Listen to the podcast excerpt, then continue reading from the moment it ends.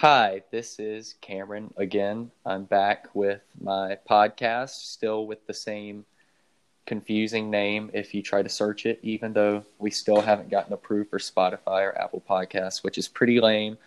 But people have been listening, and I'm thankful for you all who have been listening.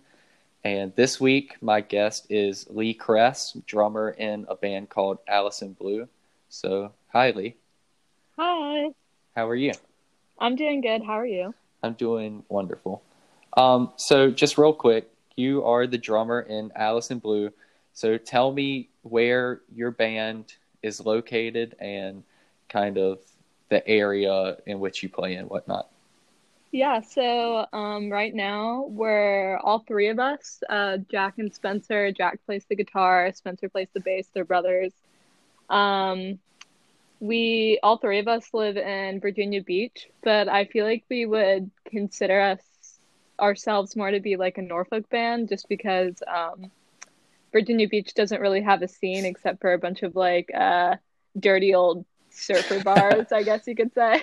But yeah, Norfolk's really um, where the scene's at, and it's definitely growing. So I guess we would consider ourselves a Norfolk band. Yeah. Sweet. That's very cool. I love Norfolk. Um, it's it's a cool place to go. I've only been a few times, but I've really enjoyed my time there when I have been.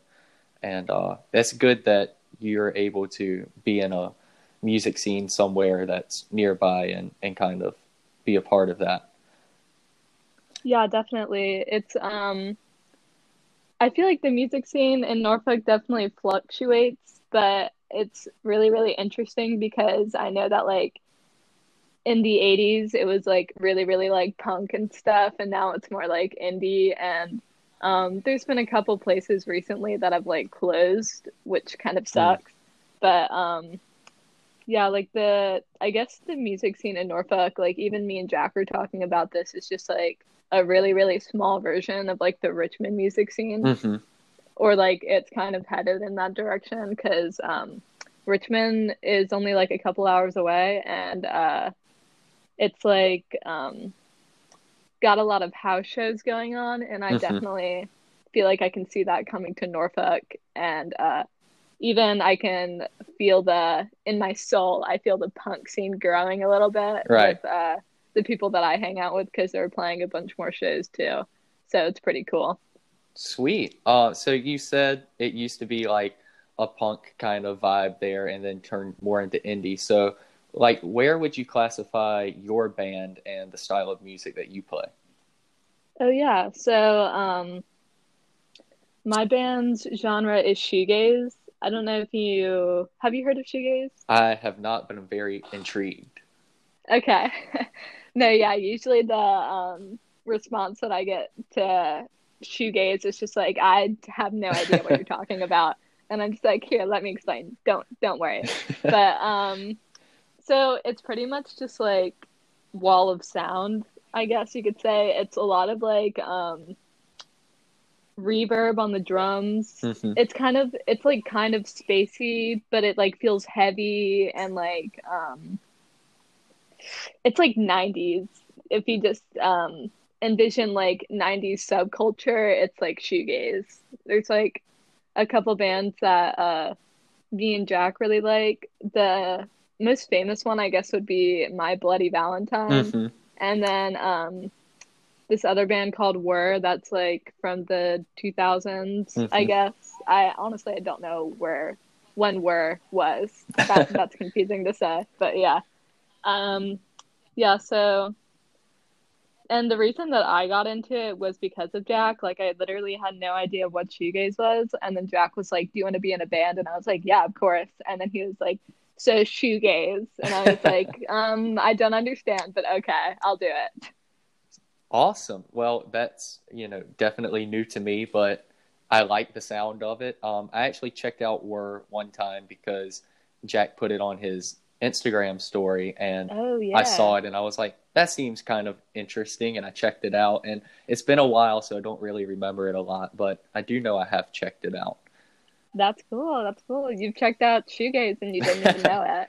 That's pretty fun. So you said that Jack kind of approached you and was like, hey, do you want to be in a band? So will you talk about kind of like where you were as a drummer, kind of how you started, and then the transition into becoming a drummer in a band. Yeah. Um, well, the guy at my church, we were at like a church cookout, and uh, the guy that plays drums in my church, his name is Rob. He's what a cool man. Every drummer that I know is just so cool. But um, I was like in eighth grade. That was like three, almost four years ago. But um, I was too shy to go up and ask him for drum lessons, so my dad did it. And like at this point, I knew you, and I was mm-hmm. like, okay, but he plays drums, so and I've been wanting to play drums, so if my friend Cameron can do it, I can do it. But anyways, um, yeah, so he just started teaching me, uh, and I kind of got like thrown into the the worship band, I guess. So that uh-huh. uh, Rob was like, "Let me take a little break. You're gonna play drums." So we still like switch off every every week or so, um, or we just do it like whenever we can. But it was really interesting because uh, I got thrown into like a metronome right away, mm-hmm. and. Um, So it was definitely, and like the first time that I had, um, I w- would like go to the worship practices and just play a couple songs and like try to get used to playing with like a band, even if it's just like cover songs of worship. And uh, the first time that I like played at like um, th- in the worship band, it was a total wreck, and I don't think that I ever wanted to play drums ever again.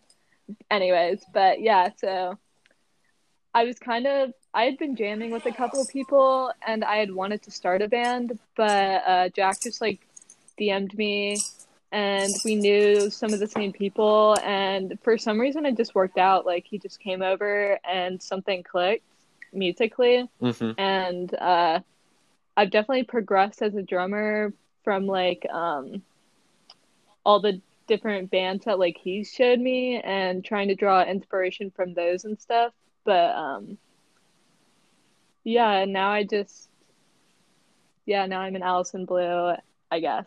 Nice. Yeah. I mean, that's definitely, I mean, there's nothing, you know, great. Uh, geez, what am I trying to say? There's nothing like weird about it. It's, it's definitely yeah. like a unique story because you were thrown in on a metronome right away, which I'm just going to be honest with you. When you started playing drums and like, like you said, we've known each other for a while now. So I remember when you started, and the way you progressed from the start was way more than I progressed when I started.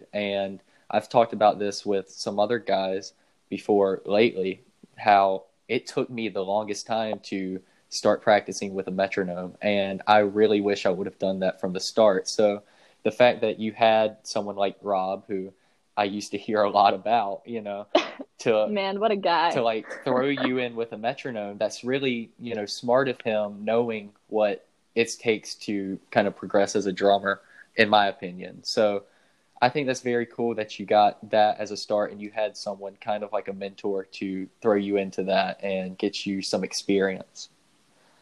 Yeah, for sure. It definitely was um, a lucky scenario that I got put into. Mm-hmm.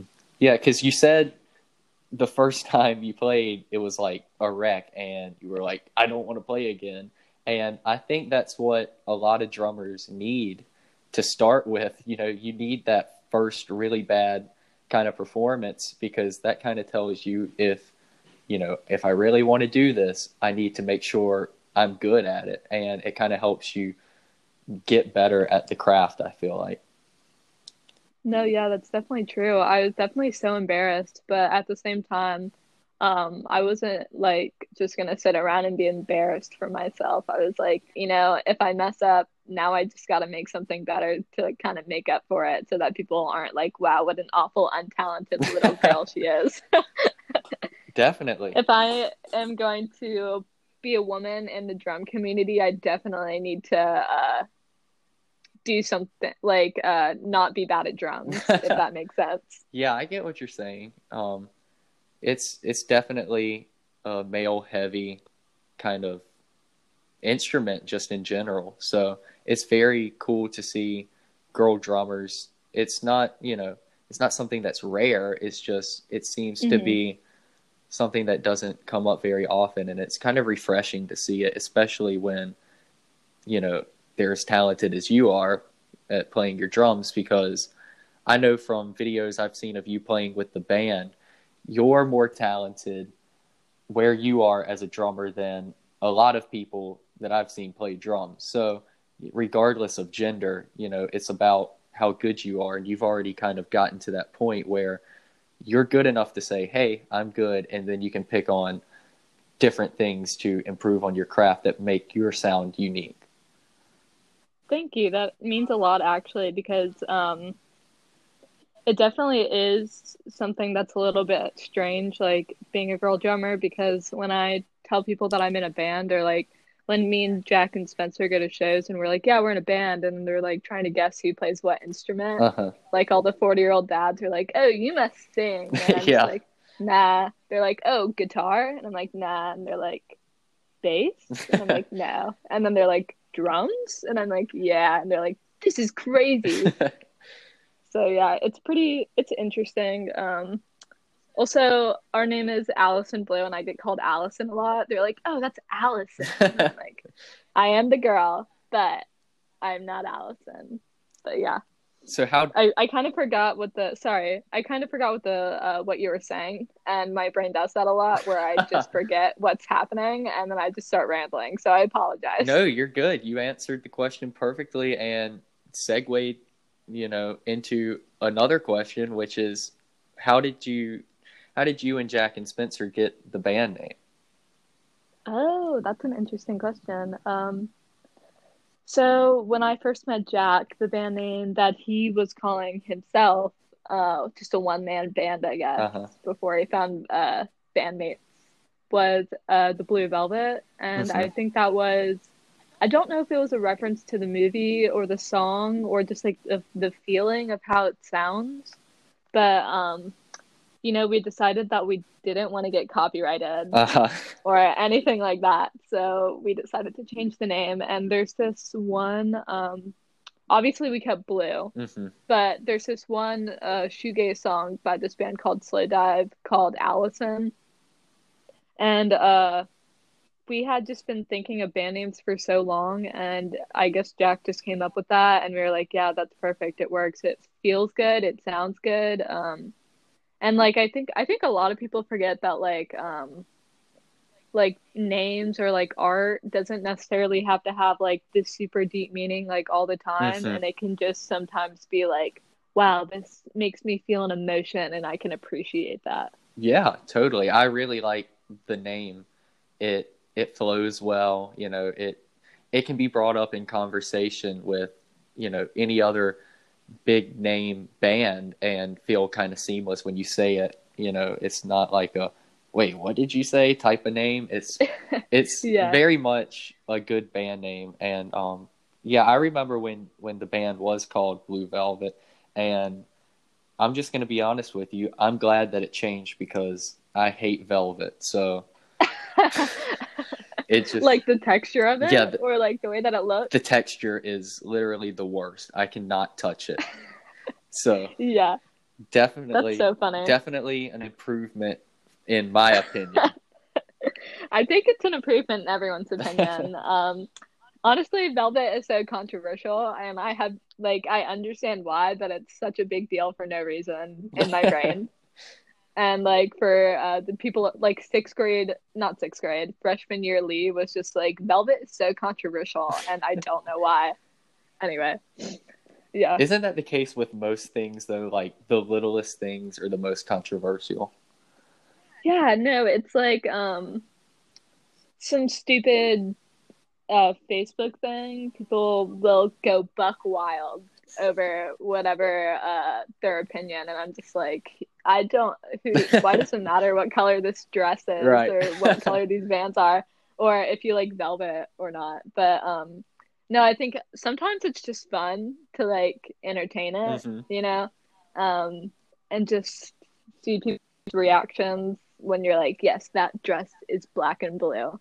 Uh, and then they're like, you're insane. This is whack. What are you talking about? And I'm just like, ah, sorry. Sorry, man. For sure. That's yeah that's a great point. I like you said, sometimes it's just like, okay, whatever, like it doesn't really matter. Yeah. And then sometimes you do come across something like that where you have an opinion, like me with suede, whereas with the dresses, I'm like you, I'm like, whatever, no one cares. So, and then when everyone was getting uh, suede shoes and everyone was like, this is crazy. And you're just like, it's just shoes, guys. Come yeah. on. Which, by the way, Blue Suede Shoes, my favorite Elvis song ever. Oh, that's pretty cool. I haven't heard it, but I'll check it out after after we're done recording. It's actually just a song that Elvis stole, but, you know, whatever. has has not been the first time in musical history someone has stolen a song and people like it. So Def- I'm not blaming Elvis. Definitely not the first time Elvis did it either. Yeah. A man of many steals. Absolutely. So, speaking of Elvis, he has been a big figure in, like, my life in general, because my grandmother, who passed away a few years ago, she absolutely loved Elvis. Like, in the house, there were pictures of Elvis in frames that sat in front of pictures of the family. So, like, music, even from that standpoint, has been a big part of my life. My whole life. Mm-hmm. And I know your dad has some pretty strong connections to a certain band, um, and like likes and interest, or at least from what I remember. So could you talk about kind of any influences that you've had from maybe your parents or things like that, that come into your love for music? Yeah, for sure. Well, I'm going to start off by saying, um, I remember I, it, like, just gave me flashbacks of, like, when we used to talk, like, a lot more and um, we're closer friends and stuff, but just, like, uh, I just remember seeing pictures of Elvis uh-huh. that you would send me, and I just thought it was the funniest thing, and that just gave me flashbacks, and that's so funny. Um, wow, I just... Okay, anyways, we can talk about that later. Yeah, but, for um, sure. My dad... Uh, He went through a lot of phases, um, but the one that's most prominent, I guess you could say, uh, not, like, necessarily in my life, but just in general, would be um, his, like, Deadhead phase, because he, um, uh, it's the hippie man. Yes. But he uh, followed the Grateful Dead around for about four years, and um, he just went to every show. And, like, there was just a whole community of people that would do the same exact thing. And they would just, like, sell stuff in the parking lot. Like, it's so weird. They had their own little economy going on. Like, just money flowing uh, back and forth from all these hippies. And it was just, like, it's it's a, it's quite interesting. Um, I hope that I, I'm not, like... too into Grateful Dead, but I think that that, like, community and the stories that he has shared with me definitely um, influences me in a way where I just want to be a part of a community like that, mm-hmm. and uh, just people that are so involved into music that they have, that they're just living out of a van and they're just following music wherever it takes them, and, like, I just think that that's so cool. Yeah, yeah, that's super cool. I love, like you said, I'm not the biggest, like, Grateful Dead fan. I don't really listen to their music. I do occasionally because I'm a big John Mayer fan, so I listen to, like, Dead and Company. Uh-huh. But, you know, it's not something that I listen to often, but I can really, like you said, appreciate the kind of culture that's built around just music in general, especially when it's a certain band that everyone can come together and, you know, love collectively. It's it's really cool. Yeah, for sure. And, um... just even with, uh, like, the people that I, like, hang out with and jam with now, it's, like, um, and, like, skateboard with and stuff, it's just a lot of, like, we were brought together because of music, because, like, um, there's, there's a lot of people in Virginia Beach and Norfolk and stuff, and even in Chesapeake and places around in Hampton Roads, I guess, that play guitar, and um, there's not, like, a whole lot of drummers. Mm-hmm. So I have a lot of uh, connections that way, and um, just, like, how the, I don't know, it's just interesting to me that I one day I had no idea who these people were, and now I'm jam- jamming with them and like uh, going to little house shows, and it's all because of uh, music or like a certain genre or um, a certain like aesthetic or just, I don't know, the community around uh, music, and particularly uh, with the group of people that I'm talking about, just like the punk music mm-hmm. and stuff. And um, not that when we jam, it's always like super hardcore. I think my neighbors would literally chase me down the street if that was the case. But yeah, and um, because uh, my dad, and before he was in his uh, Grateful Dead phase, he was in like a little intellectual phase uh, with like the Smiths. But before that, he was like a little uh, skater punker boy, whatever you want to call yeah. it, I guess. And so I had a little bit of those roots. And when I started realizing that there was people around Virginia Beach like this, and that I started hanging out with them, it definitely came out more. And that style of drumming uh, is becoming more apparent mm-hmm. um, with what I'm doing. But I have to, sometimes I have to remind myself that like fast doesn't equal good. Mm-hmm. And it's just like doing what's best for the music is the, the, how to be a good drummer. If that makes yeah, sense. Yeah, absolutely. That makes the most sense of, you know, anything when it comes to drumming. I've tried to explain that and not come off as articulate. Oh, I messed that word up. Articulate. Art- you know what yeah. I'm saying. I'm not. I know what you're saying. Don't yeah, I'm way. not even articulate with that word. Um, but it's for sure playing to match the song, not trying to make the song match the drums. That makes a yeah. good drummer, because it doesn't matter how cool or how fast or how impressive a drum beat is if it completely overpowers the song and kills it. And that's something that I have done before in recordings that are out currently that, you know, I can learn from going forward as a drummer and say, mm-hmm. okay, I know not to make that mistake on another song that we make. So it's it's mm-hmm. definitely good as a drummer to know that stuff, for sure. For sure. It's definitely, sometimes it's like an ego thing mm-hmm. too, where, um, because I think that every member of a band wants to be like, yes, I'm in this band, so I will show off all of my talent.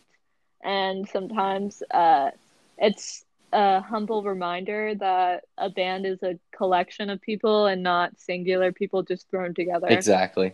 Yeah, I definitely get that, because when my band, Rain Theory, when we started, I kind of wanted to be, you know, I wouldn't say that I have like a huge ego, but when it comes to music, I started to a little bit, and I wanted like my drums to be noticed and be heard.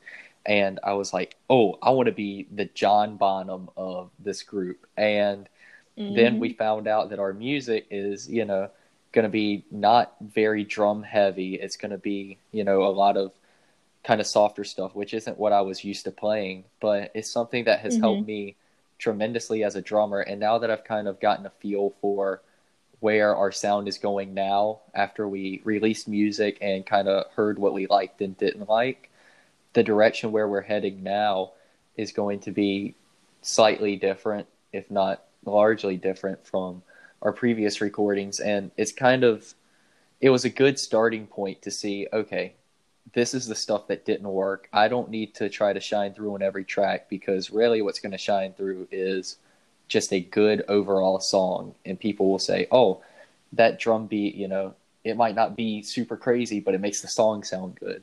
And that's yeah. that's something I wish I would have learned earlier, but I'm grateful that, you know, I kind of realize it now.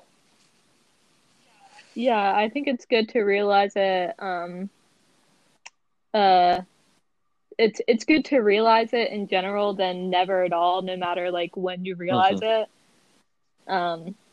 But yeah, like even I think the first time I truly understood that um, was when I, like a couple of years ago, I listened to Pink Floyd awesome. a lot, and um, I would listen to the Wall album just in my room, like over and over and over again. And like I was like, man, I forget that the drums are here just because they blend in so right. well, but they add so much. And I think that's when I was just like, this man, he's not doing some crazy stuff, but he is doing something that's so perfect for what's um, being created as a whole. And I just mm-hmm. was like, this is important, and I need to, I need to realize this. Yeah, absolutely. That's very well worded and definitely echoes, you know, everything that we had just talked about, about that, you know, trying to make the collect the collective music sound as good as, you know, the collective unit can make it, rather than trying to outshine one another. Yeah, exactly. Um, so going into the next thing, we haven't talked about this in a long time, but okay. if you don't mind, you know, we talked about how music connects people, and like everyone else I've interviewed on this podcast so far, I met them through music. So this is the third podcast, and it will be the third different band that I met someone through.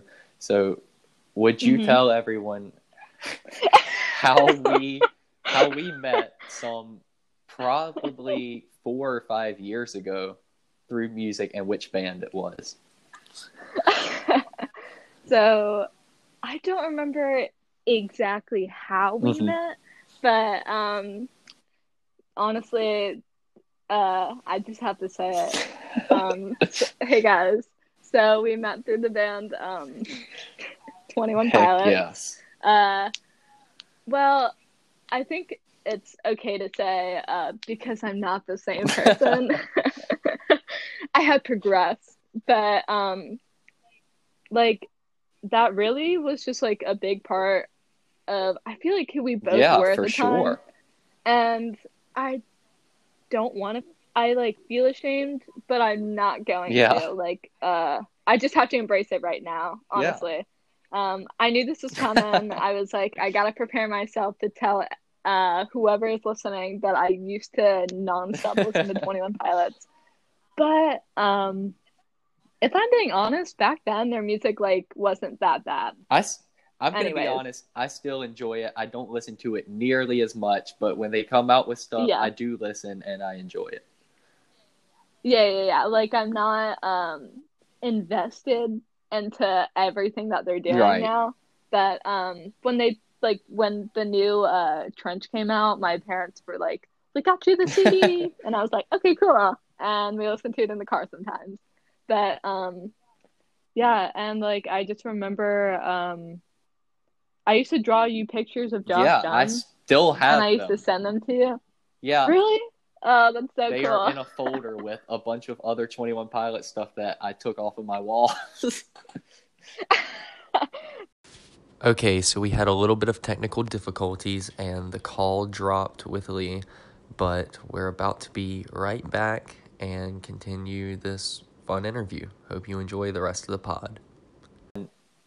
I guess I could say that Josh Dunn is somewhat of the reason that I started back drumming, because I had like a little kid's play set drum set when I was probably eight or nine that I got, and I had set up all wrong and like had no cohesiveness yeah. or cohesion. I don't know which one is the right word, but it was just kind of crazy.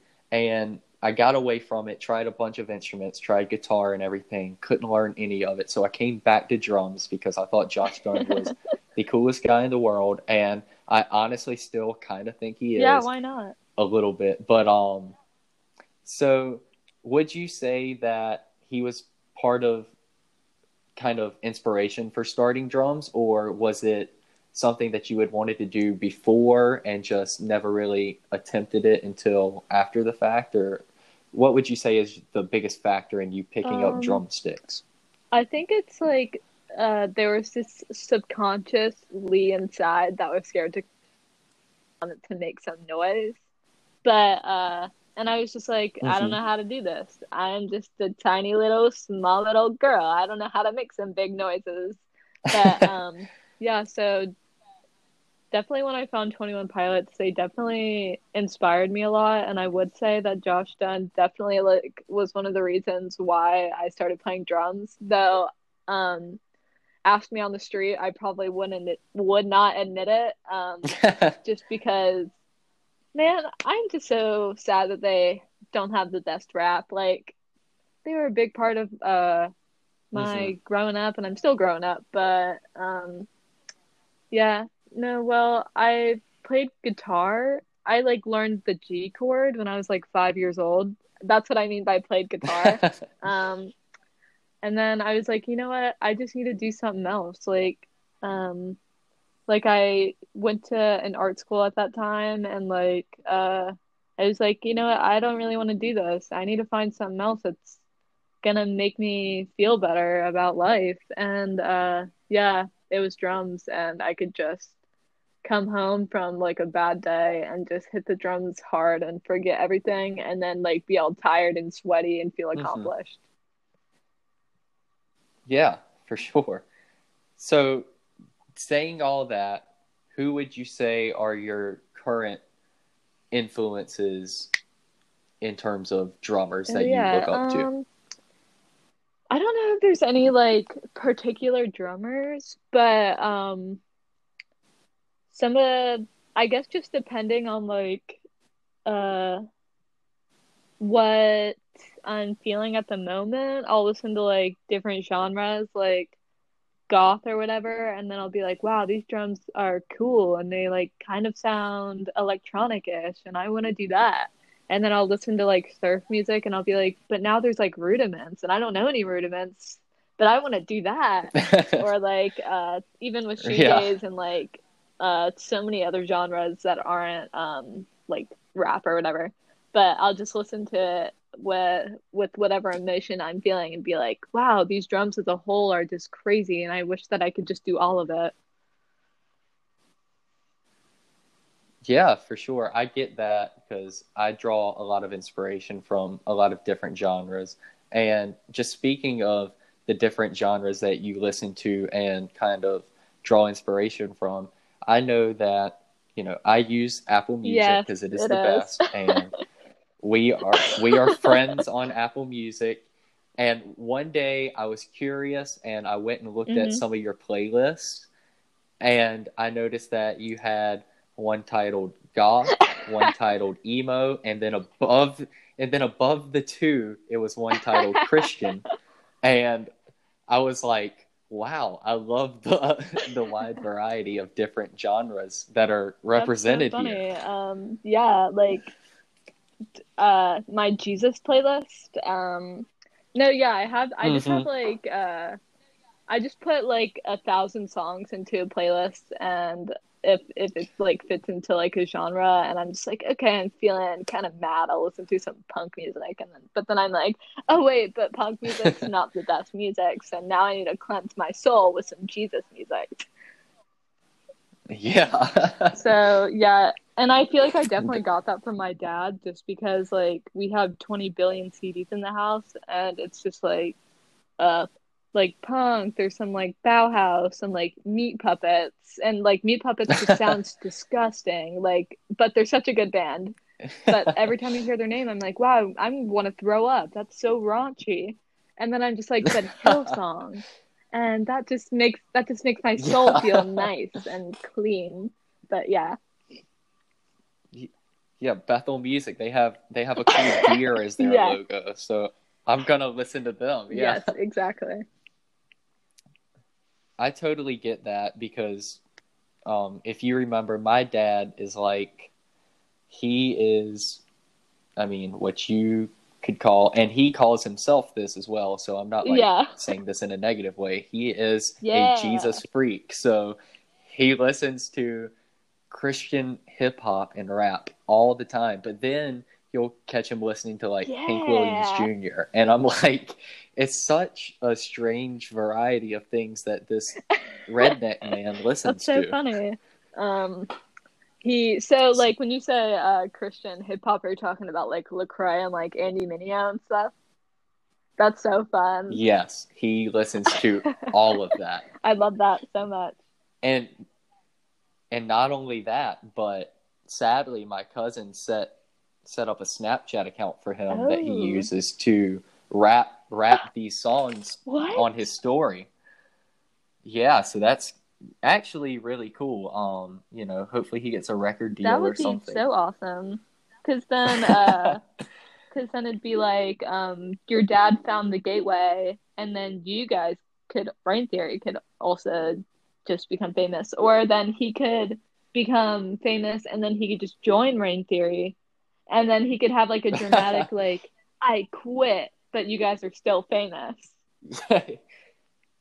Yeah, I mean, ideally, that's probably the best case scenario of anything that I've heard for the band so far. Just let me be your manager. Once uh, once Jack goes for to college, sure. um, Alice in Blue will be playing less gigs, so I'm going to need something to do. For sure. So, okay, that brings up an interesting point. So, Jack, I guess, is soon to be mm-hmm. going to college. So, what does the future of Alice in Blue kind of look like as a group? Um, I'm not sure what Spencer's going to be doing. Uh, I don't know. I always have no idea what Spencer's doing. Uh, he's a cool guy, but he, I think his passion lies in photography. I don't think it is in music. I think he mostly joined the band out of Jack being like, I need a bassist. Please play bass. And then Spencer was like, I just take some pictures. And then Jack was like, you will play bass. And it it works out, so it's not a bad thing.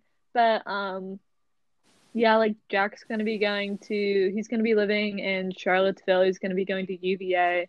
This boy has worked so hard. Mm-hmm. But anyway, um, so I think after I graduate, I'm either planning on moving to Richmond or Charlottesville. And if I move to Charlottesville, I'm not sure if it'll, if, uh, like, if me and Jack played music together, which we will, uh, no matter where I live, but, uh, if we would play under the name Alice in Blue, or if, um, we would just, like, start a different band, or if we would just jam, uh, so I don't, um, think that Alice in Blue is going to, like, die, but I just think that, um, mm-hmm.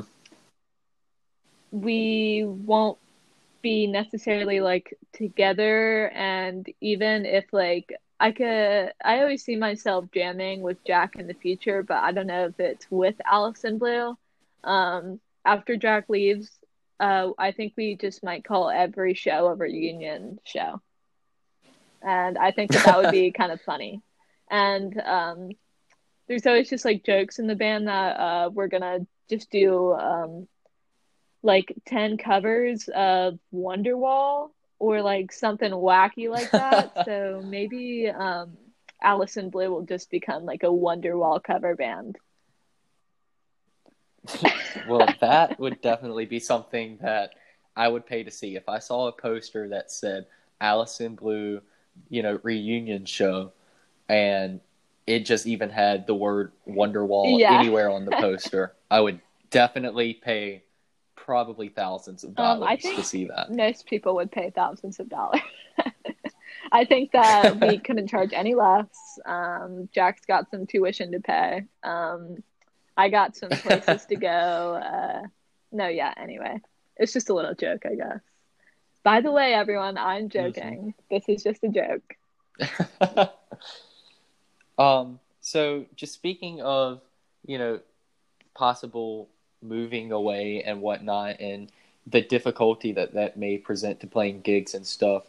You know, I do know that you play, not currently right now because of coronavirus, but before Corona kind of hit, your band was pretty constantly playing shows, you know, playing, playing like house shows and then playing at, you know, some venues and stuff that were pretty legit and had really cool lineups, and you got to be a part mm-hmm. of that. So could you talk to me about that and how you got your foot in the door to play shows yeah, like that? So um, the first show that we had was set up by my uncle, who is in like a heavy metal band um, that plays uh, shows around Hampton Roads and stuff. Um, His band was called Sanj. I think they're still a band. They probably are. He's in like a billion bands. And he also plays the drums. um, anyways. Uh, but so the first gig that we had was at this like place called West Beach Tavern. And let me just tell you, um, uh, there was a gun pulled out. It was crazy. Wow. Um, the, we walked in and some lady was like, what kind of crap bands are playing tonight? And then we are all just like, wow, this is our first gig. And so many wacky things are happening. Um, so that was kind of like our uh, first show that we played.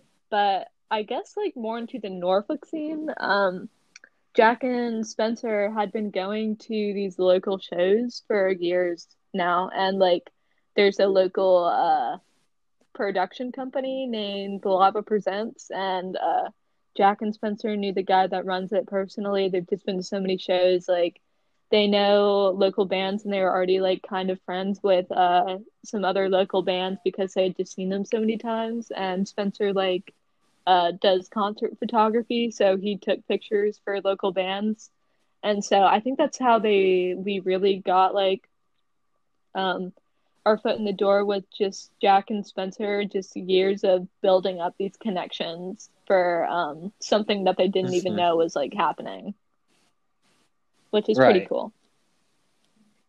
Yeah, for sure, that's super cool. Um, it's always good to have those connections like that, because you never know, you know, with music where it may lead.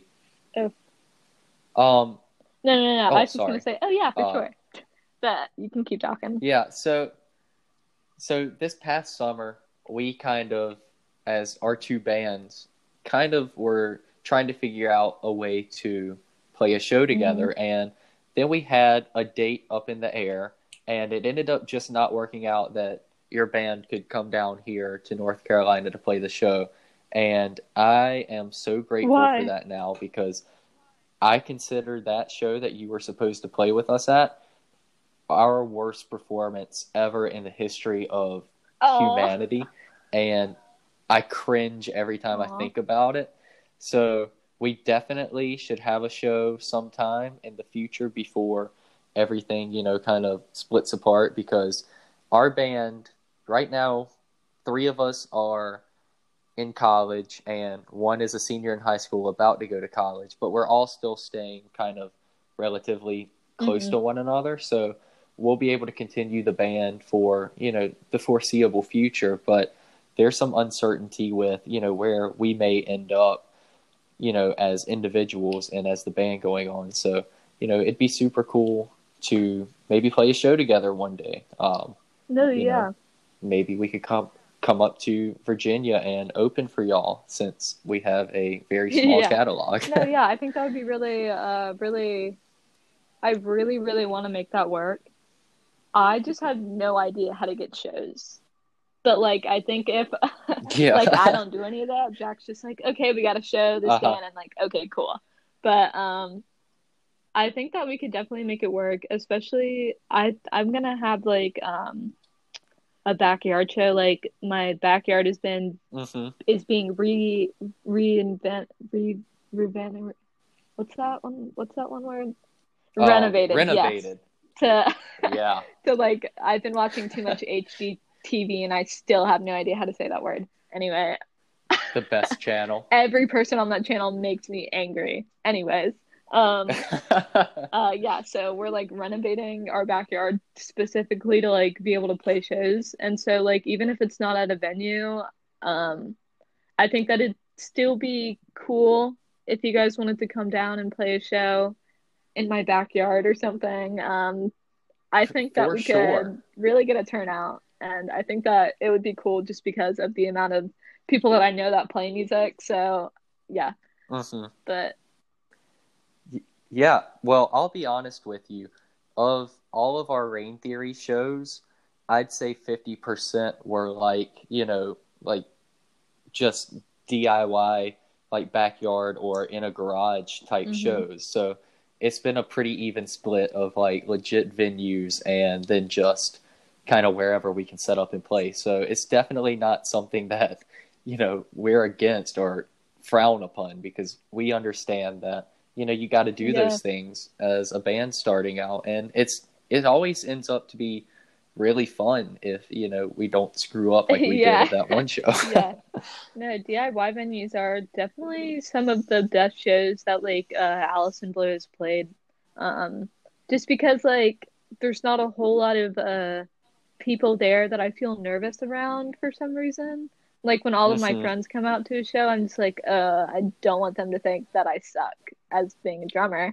So, yeah. And then I, like, get nervous. It's whatever. But, like, the D I Y venues that we've played at, is they've all been really cool. They've been chill. Like, some of them are shut down now, but...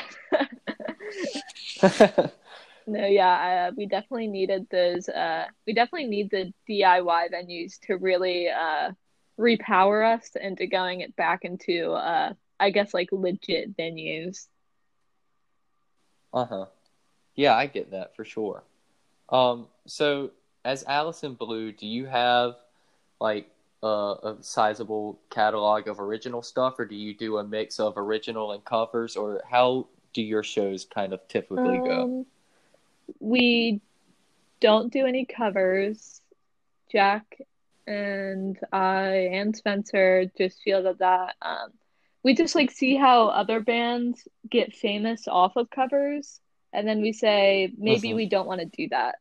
And uh, covers aren't yeah. bad by any means. Like, I honestly would be down to play a cover whenever. But I know that, like, Jack, uh, seeing how he just is so uh, articulate about everything, he's just like, no covers, no covers. I don't want to be like... uh, uh, I don't even know what bands he's talked about that have been famous from covers. I think maybe like Dinosaur Junior or something. I'm not. I'm not. I'm not sure. But um, so yeah, we mostly just play like original stuff, I guess. And we have this sort of like formula for like how, uh, and it's not. I guess it's technically not like a formula. Like, we're not sitting down writing like equations or anything, but um, about how, like, we want people to feel during the show, like ups and downs and stuff, uh-huh. and like how we feel during certain songs, and uh, like the placement of songs that we put. It's really like um, particular, because we don't want anything to get lost or like not uh, be. Mm-hmm. accounted upon uh just because it was placed in the wrong section of the set. Mm-hmm. Yeah, I love that. That's definitely something that I put a lot of thought and effort into, is organizing a set list so that, you know, those ups and downs are present, and it's not just, you know, I mean, just exactly like you said, so that you feel like the emotions that you want to convey through certain songs. And yeah, I totally get what you mean about not playing, you know, not wanting to be a band that gets big because of covers. And I also get your stance on not really caring, you know, if you play a cover mm-hmm. or two. And I'm kind of the same way. Like, right now we do play a lot of covers so that we have, you know, time mm-hmm. for shows to kind of fill space. But my biggest thing, and the other guys feel pretty much the same way as me, is we want to get completely away from covers in the very near future and just play all original stuff. And I'm super excited about that, because I'm tired of playing the, the same yeah, covers. Yeah. So, so I totally get both sides of the coin, because, you know, as of right now, we're doing it just so that we can have longer mm-hmm. sets, because everywhere around here, you know, pretty much every band where we're from is a cover band. So to get a spot, you typically have to play for oh, two wow. hours, you know, if you want to get, get a gig. So, you know, they have lineups where it'll be three or four bands that play two hour That's slots. Crazy. So we have to, we have to, you know, pack a lot of covers in so that we can even get an hour. 'Cause we've got like thirty minutes of original material, you know, currently mm-hmm. other than unreleased stuff that we haven't completely, you know, tweaked yet. No, yeah, like, uh, I've never even really thought about that. Like, the shows that we play down here, like, the longest that I think we've played as a band is forty-five minutes. And most of our mm-hmm. uh, gigs down here and, like, the, I guess, like, the Lava Mini Fests or whatever, like, all the slots are, like, thirty minutes. And I don't know, I've never really seen like covers fitting into like a thirty minute time slot, especially since we have like enough songs to cover it all. But that's like crazy mm-hmm. that you guys have to play for two hours. I think I would literally pass out. Yeah, it's it's a chore, and sometimes, you know, it works out that we get the full two hours. And one time we had a gig at uh, an amateur American Ninja Warrior wow. event. That's so cool. And we we were supposed to play for two hours, and like halfway through the set, a guy came up on stage and like was like, "I've got to make some announcements," and like he talked for like thirty minutes, and we were like, "Okay, I guess we got three more songs or something," yeah. you know. So it's it's definitely tough when the majority of bands that you're surrounded by are like only cover bands, like they don't have any original songs. So it's it's tough to get original stuff out there, even when we can play yeah. it. So I think that's um I but, think that's good for you guys though, like just being a band that, because whenever we tell people that we make originals, they're like, "No way, this is crazy." And so, like, I can't imagine if you're in a place where people only play cover songs, and then you're like, "No, we we like write our own music." They're like, "What? This yeah. is uh, this is unheard of." Yeah, it definitely sets us apart in a good way, and I'm super excited. Zach, our vocalist, and he writes, you know, ninety-nine point nine of all our lyrics. Like I've said before, I try. None of them have made the cut yeah. yet. And I'm okay with that because he's so talented at it. But, um, you know, he's so good at, at writing songs. He actually wrote one the other day and posted it on his poetry account mm-hmm. on Instagram. And he was like, um, "This is a song I wrote, and I don't think it's strong enough for Rain Theory, so I'm going to just post it here." And I heard it, and I instantly texted him. I was like, "Bro, we need this song." Mm-hmm. Like, it's so good. So I'm super excited about, you know, the things to come because, like you said, it kind of... It kind of is unheard of around here for original, so we kind of cut through the mix a little bit in that way, and I'm really grateful for that. Yeah, that's super cool. Um, so a question that I've asked my other two guests so far, and a question that I'm really interested to ask you about because you're the first person that I literally have no idea about what kind of gear and stuff you use for your drum setup. So if you don't mind, give us just kind of a overview of your rundown of your rig. Yeah, so I um, listened to your other two podcasts before I am doing this one, I guess. And I was just like, man, they're such gearheads. And I am not that. I am not a gearhead. I um, I think it's because like I don't really have like a like a job, so that I can't really like be looking at stuff all the time and being like, ah, I want that, but it's like a thousand dollars and I don't have money. So um yeah, but I have uh the stuff that I have is mostly just been like me going to Guitar Center or like the local music shop with my parents um during like mm-hmm. Christmas or something. Um but I have the for the cymbals I have Zildjian the Zildjian A series. Mm-hmm. Um, it came in like one of those packet things, so it wasn't like really customized or anything. Um, but I have a fourteen inch hi-hat, um, an eighteen inch medium thin crash, and I really wish that it was thicker because during live shows I just wish that it was louder. Anyway, um, mm-hmm. but I won't complain too much about it. I can I can uh, weep about that on my own. But um yeah, and then I have a sixteen inch medium thin crash, which is almost useless, so I think I need to replace it. And then I have a uh twenty-one inch Sweet Ride, which is my favorite mm-hmm. cymbal because I also use it as a crash because it is so loud. Mm-hmm. And then um my kit is just like a five piece uh black maple kit. I don't know too much about it. Um, I think it's like intermediate, I guess. Uh, look at me. I'm not representing the drum community, the the women drum community well uh, with my uh, talk of gear.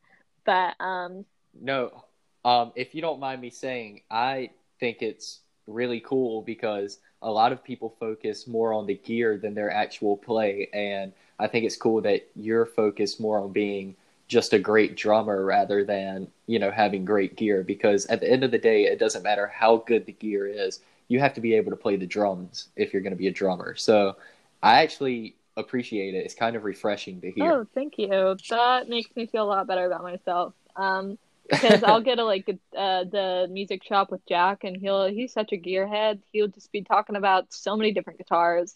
And I feel like I know more about whatever Jack is doing with his guitars than I know about my drum kit, if I'm being honest with you, or any drum kit. I look at a drum kit and I'm like, oh, that's like a thousand something dollars and must be a good one, right? I am not sure. Right.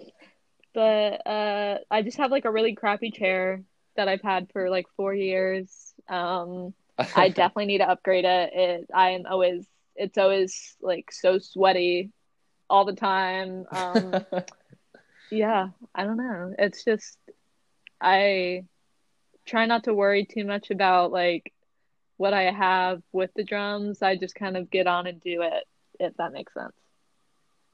Right. Yeah, for sure. Um, yeah, the guy I interviewed for the first podcast, Adrian, he has, I'm pretty sure he has the same Zildjian cymbal pack as you do. Uh, and he plays like a more kind of indie pop type vibe. So they fit really well with his mix, um, being the, the thinner mm-hmm. cymbals. And he, he, I think he talked about the Sweet Ride and how he really enjoys that cymbal as well. Um, and like, like I said, you know, you don't have to have great gear. You just have to be, you know, a great drummer if you want to be a great drummer. But, and in no ways am I talking badly about Adrian or Mark, because they both have good gear and are both really yeah, great yeah, drummers. Yeah, they're not like, so, ah, look at all this no, that I got, yeah. and then they just are crap. Right.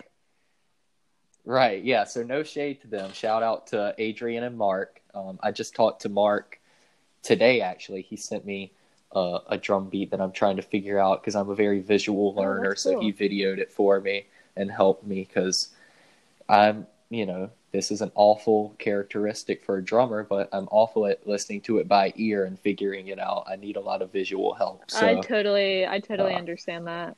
Uh, I'm just like, I, I'll listen to a song and I'm like, I am a drummer. I should know what's happening, but I, right. but I feel like I don't really know what's happening that well. I need to watch somebody like yeah. do their crisscross arm. Th- like there's like certain fills that people can just copy by ear. And uh-huh. I'm like, I don't know what they're doing. I have no idea. Yeah. Like, I don't even know which tom yeah. they're hitting right now. I I need to see no, this. Yeah, so. Exactly. But, um, okay. I just have maybe one or two more okay, questions. Sounds good. Um, do you have any music currently released with Alice in Blue? And if so, or if not, do you plan on releasing any in the near future? Okay, so here's the thing. Um, we do, but I don't like telling people about it because it's so badly recorded. Um, oh, okay. So technically, yes. Um, from what I want people to know, no, we don't. Um, so you can find it on the internet. But I will not tell you where, though it is easy to find. But um, well, I totally respect that answer. But um, yeah, we recorded it. Like Jack was moving houses, and um, his house was empty, and we just like set up one mic. Like our friend Brendan came over, and he was like, "Yeah, I have this like one mic in my laptop," and we were like, "Okay, this should work." And um, we tried really hard on it. It took like two days. Ew, really hard. two days, uh-huh. two days, two full days. um, but yeah, but we after Corona, um, I guess, I guess I shouldn't say after, like it's just gonna immediately stop. Um, but when me and Jack are and Spencer, of course, are um, like allowed to play music together, then I think that we're definitely uh gonna be recording something that we're that we're proud enough to like put um and like let people know about it. um Jack is such a gearhead, like I said. He's like getting all these mics. He wants to do music by himself. He has like an acoustic project or whatever, so he's just like, mm-hmm. Lee, I got this mic and blah blah blah blah, and I'm like, ah, cool. And he's like, here's how we record drums with it and blah blah blah blah blah, and I'm like, man, that's cool. Uh, I just wish that I knew what you were talking about. Anyway, um, so yeah, I think we're going to be recording some stuff in the future. At least we're going to try really hard before Jack goes to college.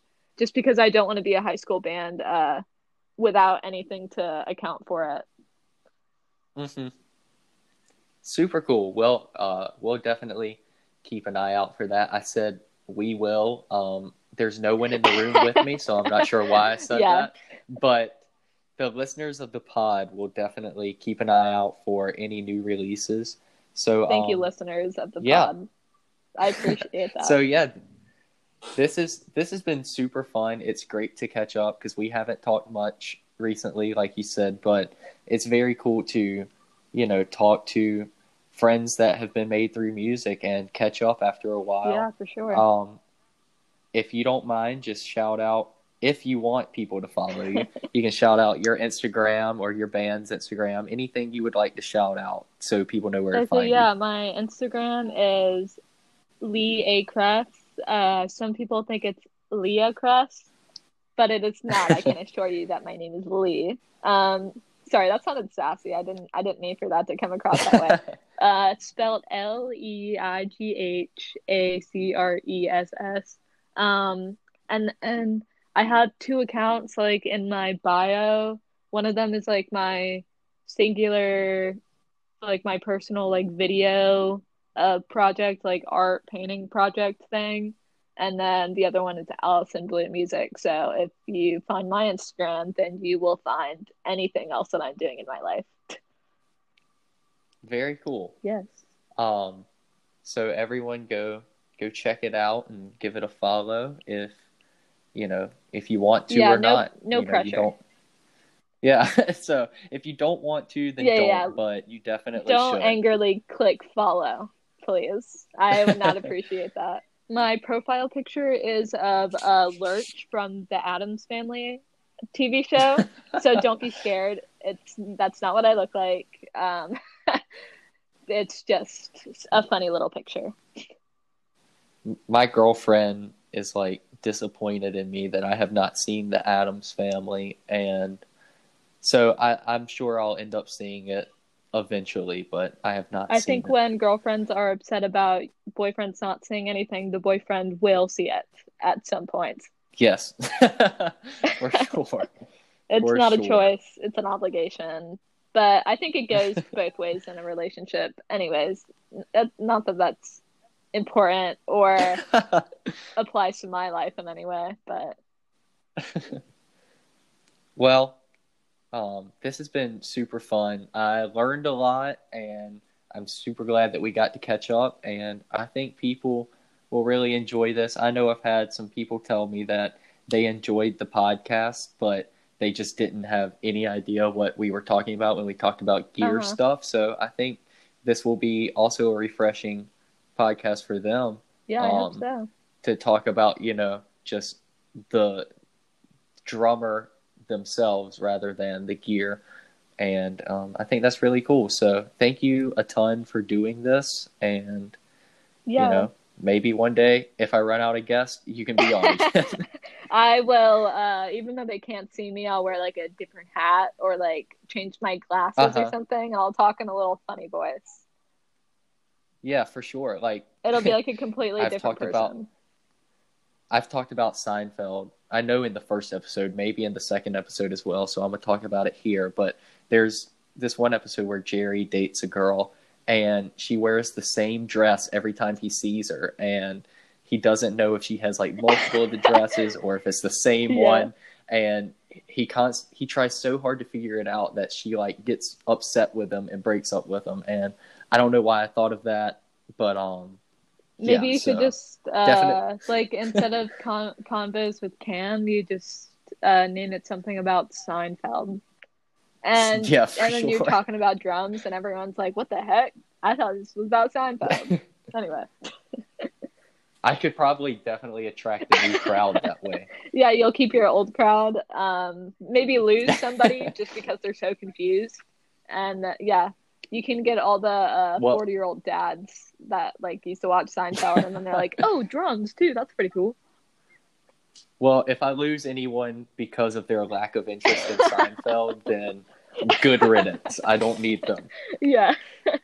They weren't worthy anyways. But, uh, absolutely. Um, Lee, thank you so much for doing this. I really enjoyed it. Yeah, I enjoyed and, it a lot um, as well. I think thank you for texting me out of the blue. It honestly it made my day.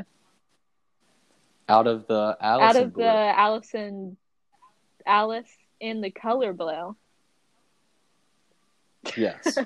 That was wow, I kind of wish I hadn't said that because I felt like I did so well the whole pod, and then that happened. I feel like I have been making so many bad jokes the entire pod, so I think it just goes right along with whatever I was saying. Well, it was an absolute fun hang, and yeah. We'll have to do it again sometime, and I look forward to hearing any music that y'all put out anytime soon. Um, same and, to you, yeah. Um, And so uh, definitely keep in touch. Yeah, for sure. Thank you so much. Yeah, thank you. Um, okay.